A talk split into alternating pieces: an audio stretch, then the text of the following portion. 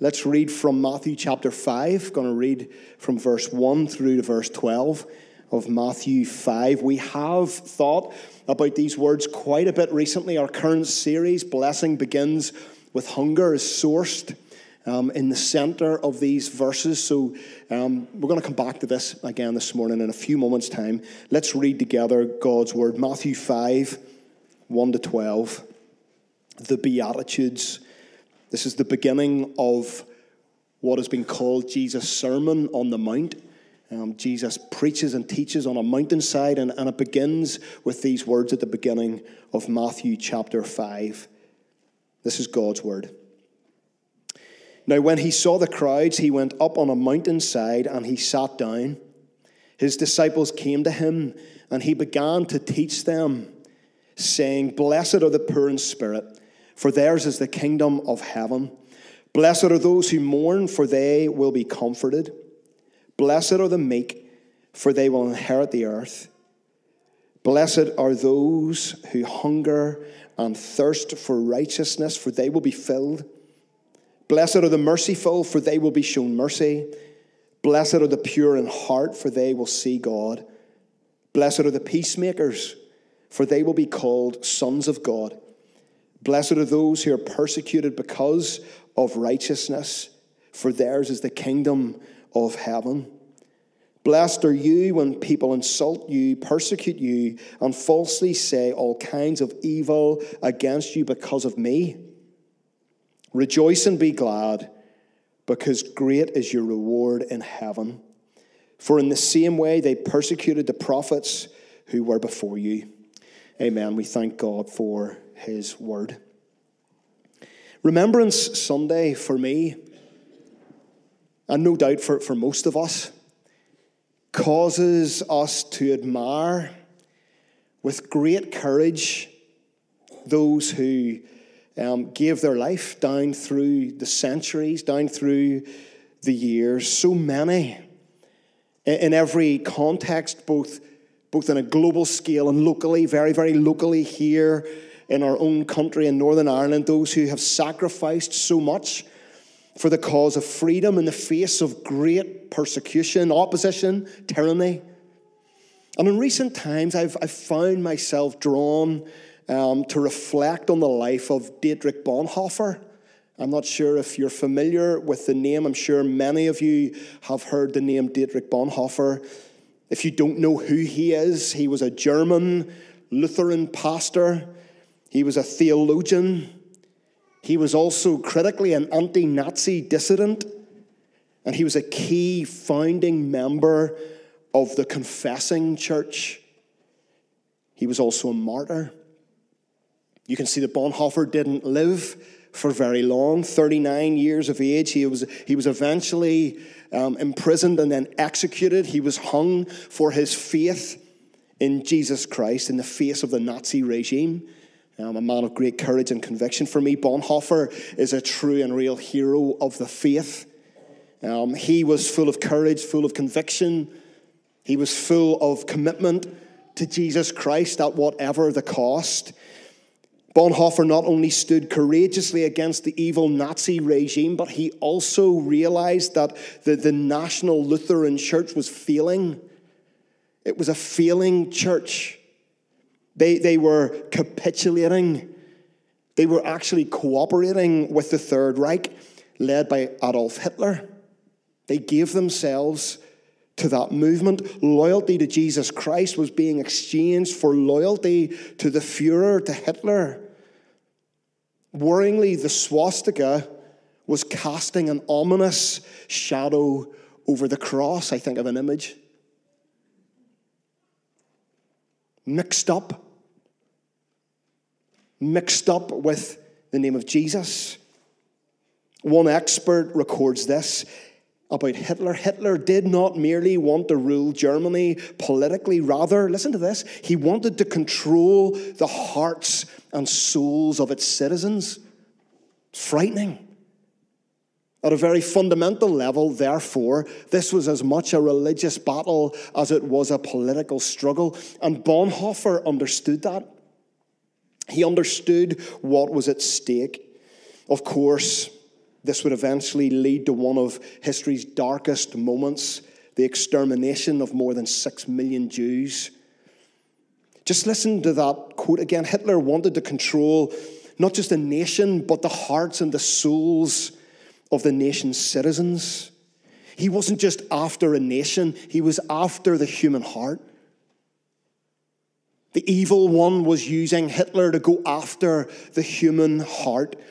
You see, the greatest battle of all, I believe, I've always believed this, the greatest battle of all is the battle for the human heart. Your heart is a battleground, and the war rages deep within our hearts. Last week, if you were here, we spoke about how Jesus came not for a political takeover, as some wanted Jesus to bring. People wanted him in his day to come and liberate a nation.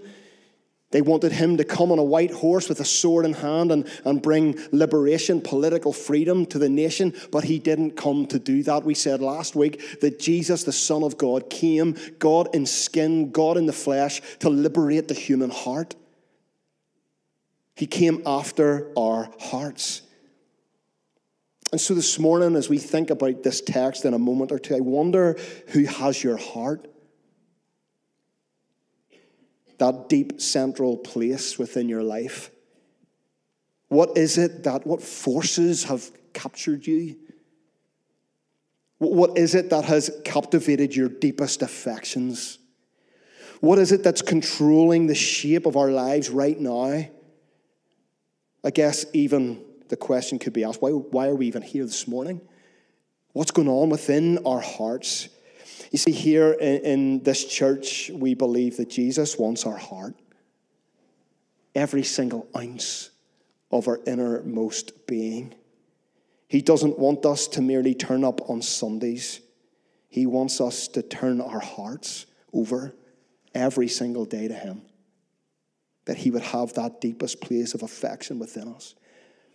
And so, as the, the church, the national church in Germany, gave its heart to the Third Reich, Bonhoeffer signed what was known as the Barmen Declaration in 1934, which became a manifesto to fidelity, to faithfulness to Jesus Christ, whatever the cost.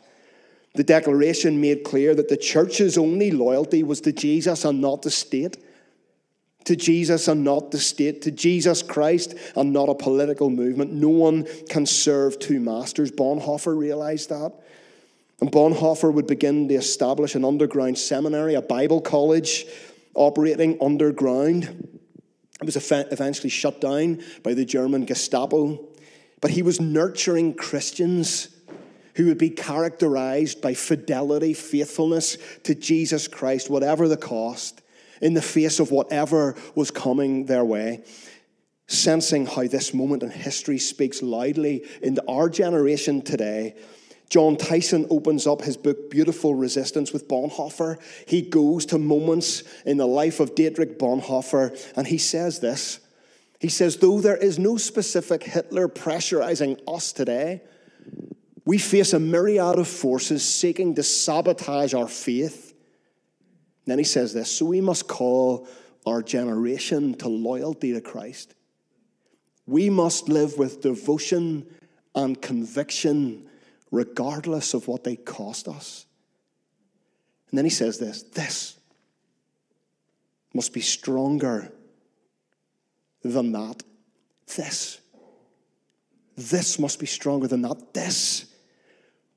Our faith in Jesus who we are as the people of God, this, the kingdom of God, the kingdom life that Jesus calls us into, this, this is greater than, this is stronger than, this is better than anything else that's out there. This is greater than that. That being whatever else is out there in this world telling us how we should live anything else that tries to pull at our ultimate affections, anything else that tries to shape who we are as human beings here on planet Earth. This, the kingdom life that Jesus calls us into, is greater. It's always greater. It's always stronger. It's always better than that, whatever it might be. It's life in the kingdom. This is also where true blessing is to be found. That's what we've been thinking about over these last number of weeks in church that, that blessing begins with hunger, that the Lord, believe it or not, wants to bless us as His people. His hand is upon us. He wants us to know His blessing. But the Lord Jesus also needs us to know what that blessing looks like, what the nature of the blessed life is life in the kingdom of God.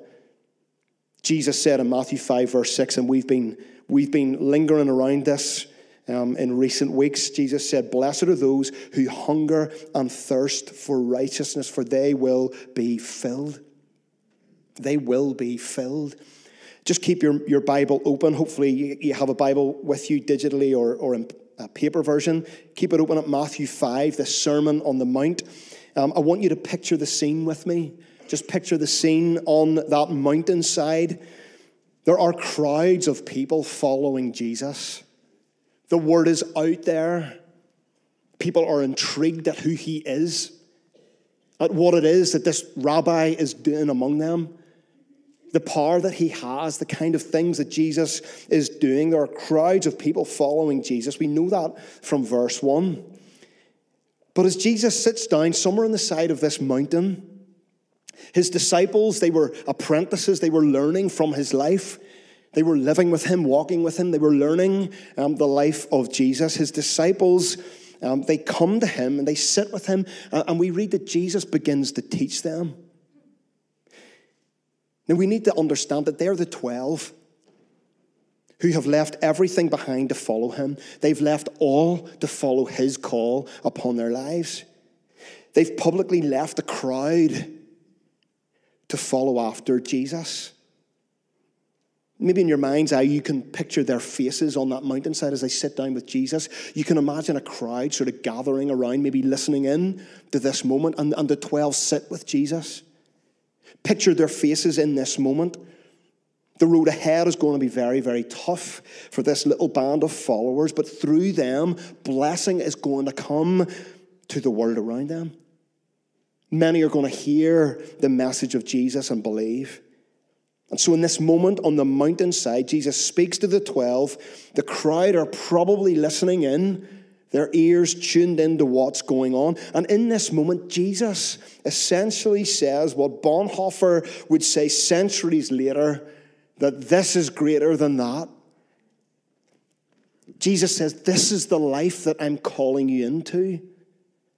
This is the blessed life. This is the life within the kingdom of God.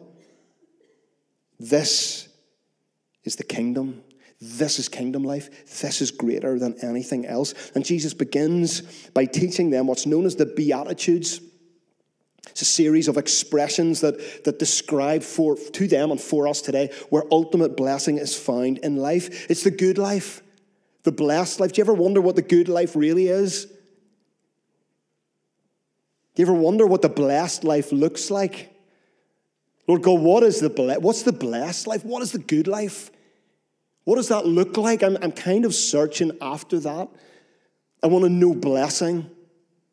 I want to know what that looks like. Well, in this moment, Jesus articulates what the good life, the blessed life, looks like. It could also be called the flourishing life. The word translates well into the word flourishing, the flourishing life, a life where you will flourish. And the blessed life is not one devoid of pain.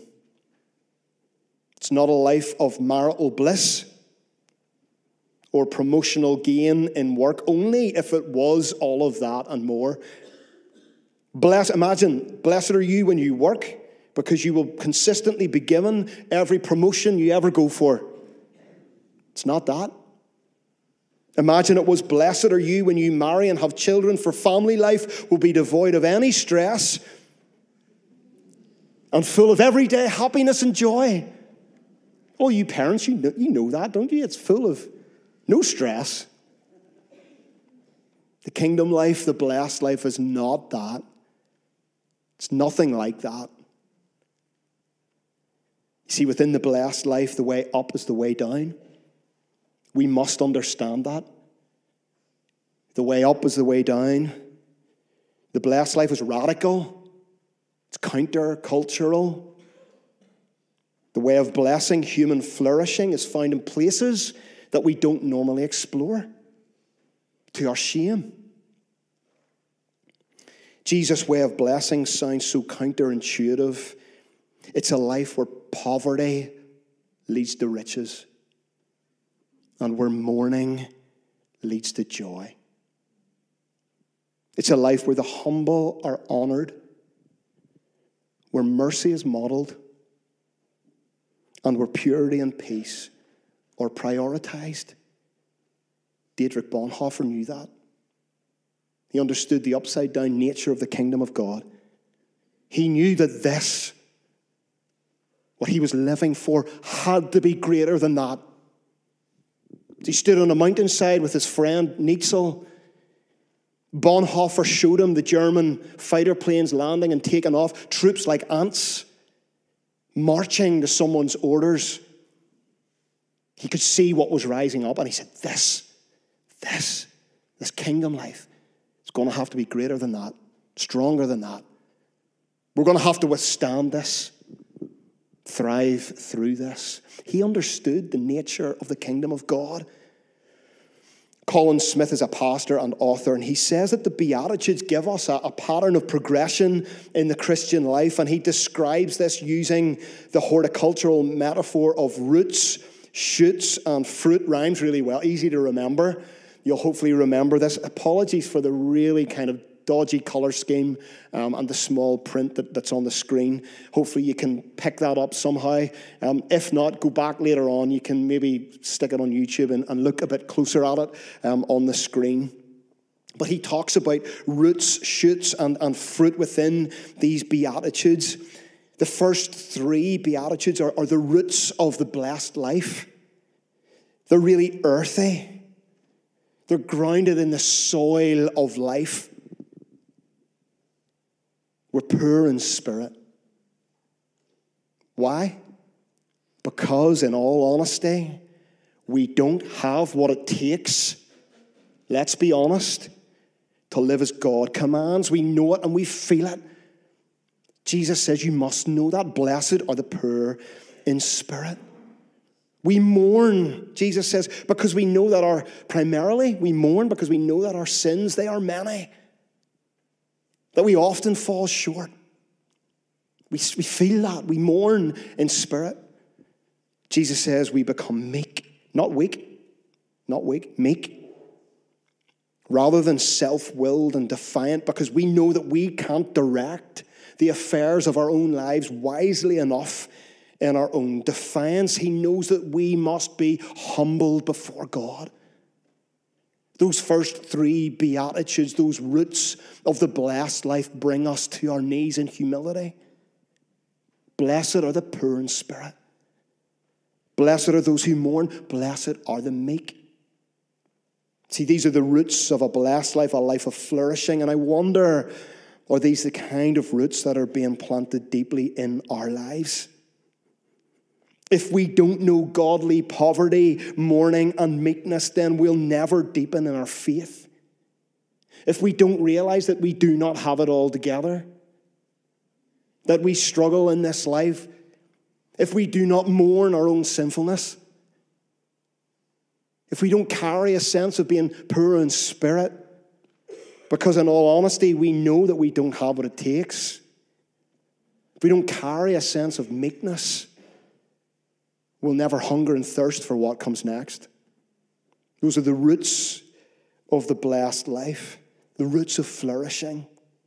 But when the roots of those first three Beatitudes are in place, out from the roots grow the shoots of the fourth Beatitude right in the middle. Right in the middle of all this, and this is where we've been for a few weeks now. Jesus says, Blessed are those who hunger and thirst for righteousness, for they will be filled. It's the shoot that springs up from the blessed life, the shoots of righteousness. We hunger and we thirst for righteousness, and we will be filled. We've been saying that righteousness is at least three things It's at least the righteousness of Jesus Christ that's in our lives when we put our trust in Him, that we would know that, that we would long to know that more. It's secondly a longing that we would be holy as He is holy, as our God is holy. And thirdly, righteousness looks like a longing to live out God's righteous rule towards the oppressed around us. That we would see His kingdom come just as Bonhoeffer understood righteousness, holy, humble righteousness, a hunger and a thirst for righteousness must be at the center of who we are as the people of God. The Lord loves the righteous. Bible says that God upholds the righteous, that the Lord vindicates the righteous. Our heart, heart posture of righteousness is so, so important. This must be stronger than that. As the metaphor continues, the roots will produce shoots, and the shoots will bear fruit in our lives. Take a look at those verses, verses 7, 8, and 9. The first fruit of the blessed life is mercy. Mercy. The second fruit is purity, purity of heart. And the third fruit is peacemaking. We will be people of peace. Again, I wonder as we think about our own lives, as I've challenged myself and, and my life, is this the kind of fruit that I see? Is this the kind of fruit that we see? Do people see that we're people of mercy? Are you a person of mercy towards others? Or are you a person, if you're honest, of pent up anger and vengeance towards someone? A non merciful attitude is a non Christian attitude. Are you nurturing and nourishing purity in your life, in your thought life,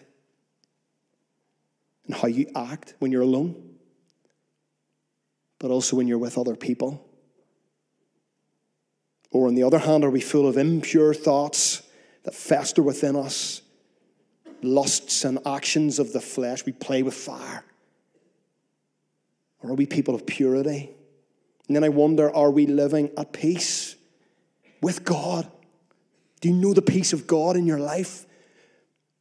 Do you live at peace with God, with yourself, and then with other people around you? Are you at peace? Do you have heaven's peace upon you? The opposite of peace is chaos, uneasiness. Are you always uneasy in life? Are you never at peace?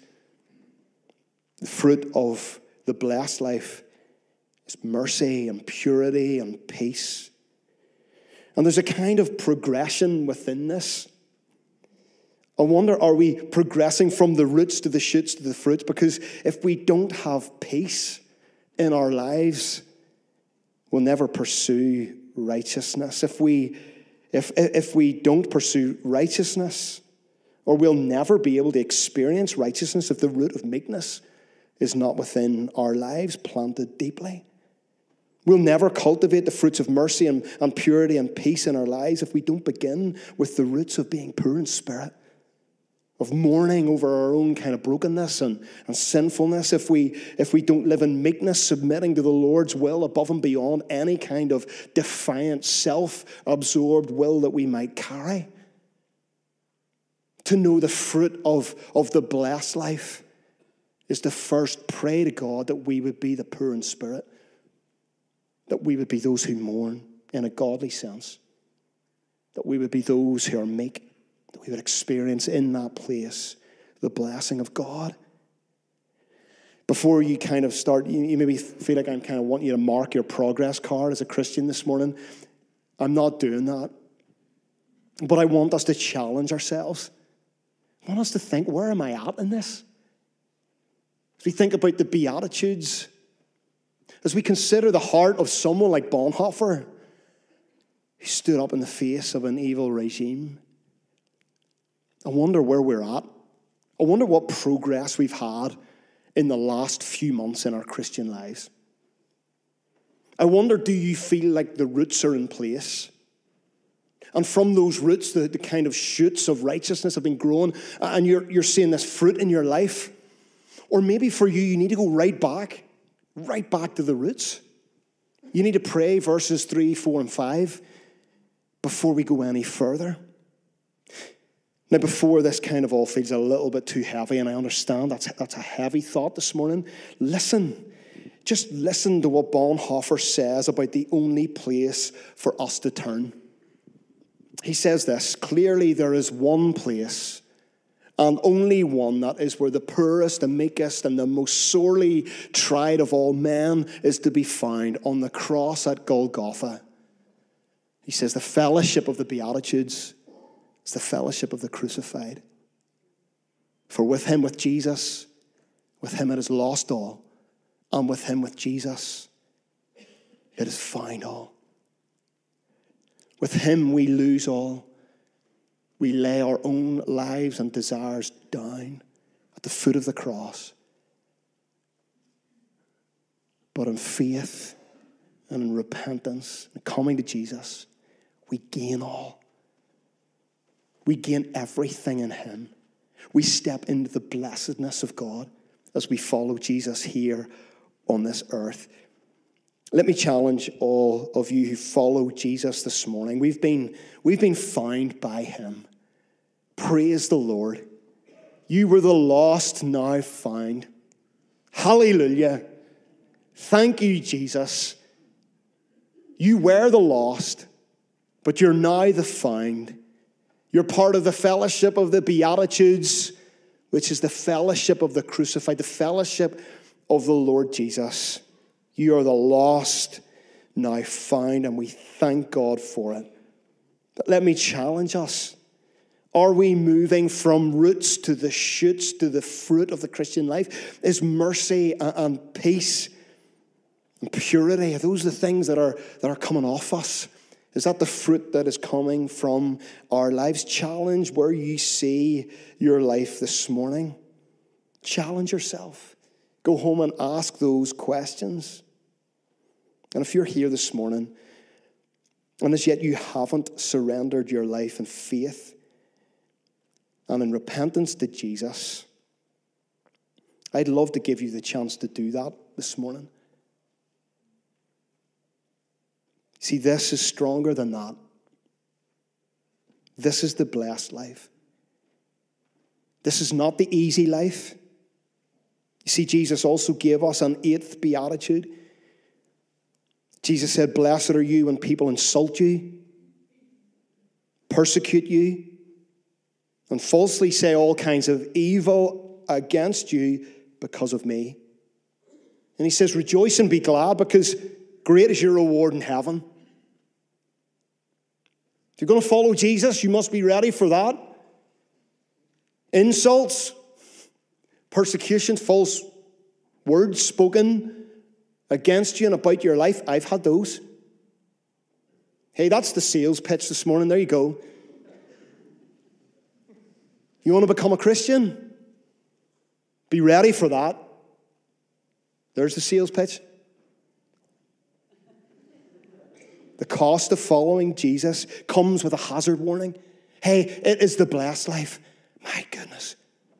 Oh, my goodness what the Spirit of God pours into your life when you give your life to Jesus.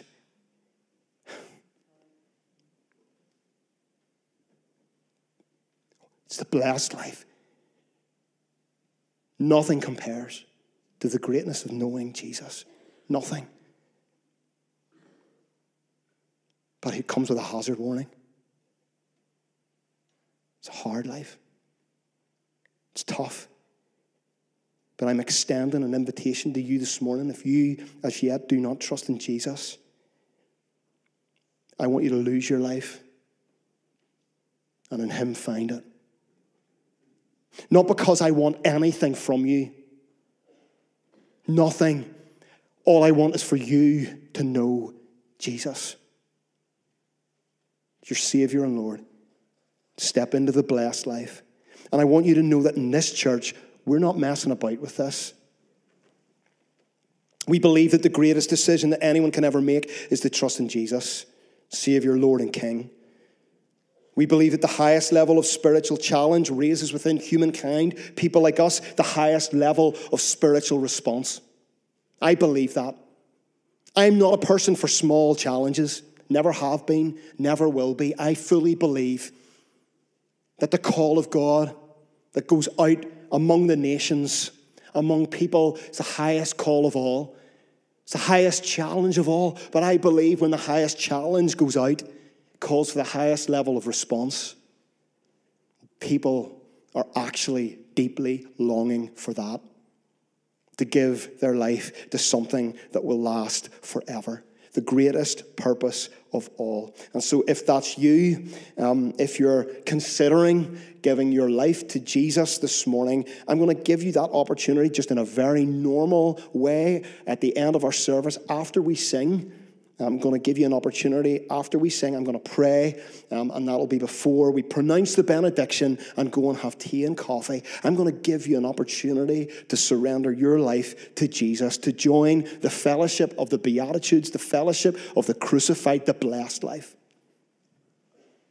Before we go this morning. So we're going to sing. Why don't you stand with me? We're going to sing. It's really appropriate that on Remembrance Sunday, we would sing Faithful Ones so unchanging. Because on a, on, a, on a Sunday like this, we're thinking back through the ages.